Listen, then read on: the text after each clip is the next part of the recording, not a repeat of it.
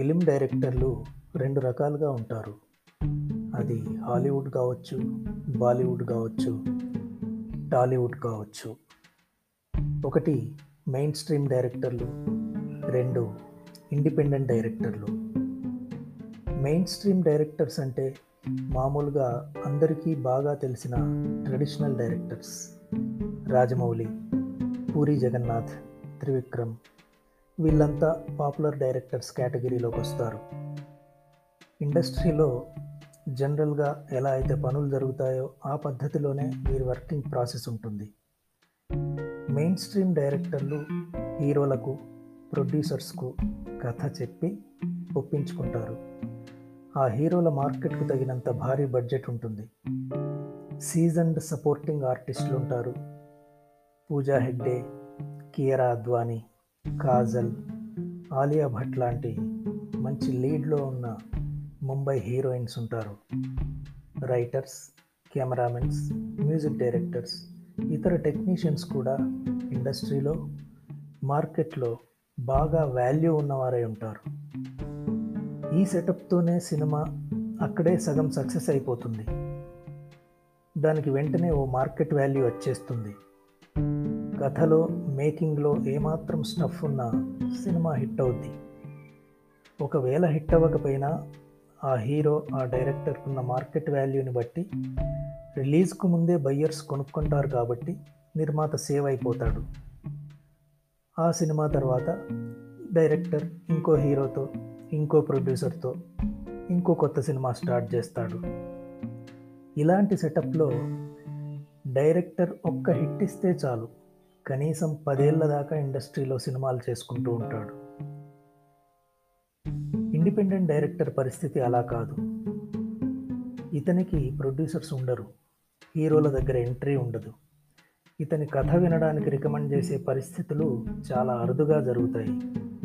అప్పుడెప్పుడో ఎలాంటి అనుభవం లేని ఆర్జీవి చెప్పిన శివ కథ విని నాగార్జున డేట్స్ ఇచ్చినట్టు ఇప్పుడు కుదరదు. దీనికి కారణం ఏంటంటే లీడ్లో ఉన్న హీరోలకి కొందరు ఫిక్స్డ్ నిర్మాతలు ఉంటారు నిర్మాతలకు కొందరు హీరోలు ఉంటారు వీళ్ళిద్దరికీ కొందరు డైరెక్టర్స్ ఉంటారు. అంతా కలిపి ఒక ఇరవై మంది ఉంటారు. ఈ లూప్ దాటి వీళ్ళెవ్వరూ బయటికి వెళ్ళరు. బయటి వాళ్ళకు ఎంట్రీ ఇవ్వరు. సో ఇండిపెండెంట్ డైరెక్టర్స్కు ఎంత టాలెంట్ ఉన్నా ముందు సినిమా తీయడానికి డబ్బు కావాలి. దానికోసం వంద రకాల ప్రయత్నాలు నిరంతరం జరుగుతుంటాయి.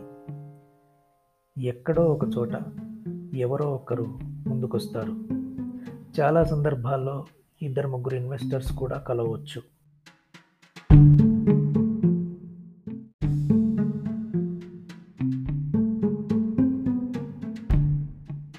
అప్పుడు వాళ్ళకు అనుగుణంగా కథ చెప్పి సినిమా తీస్తారు ఈ ఇండిపెండెంట్ డైరెక్టర్స్. ఇలాంటి ప్రాజెక్టుల్లో బడ్జెట్ ఎప్పుడూ చాలా చాలా తక్కువగా ఉంటుంది.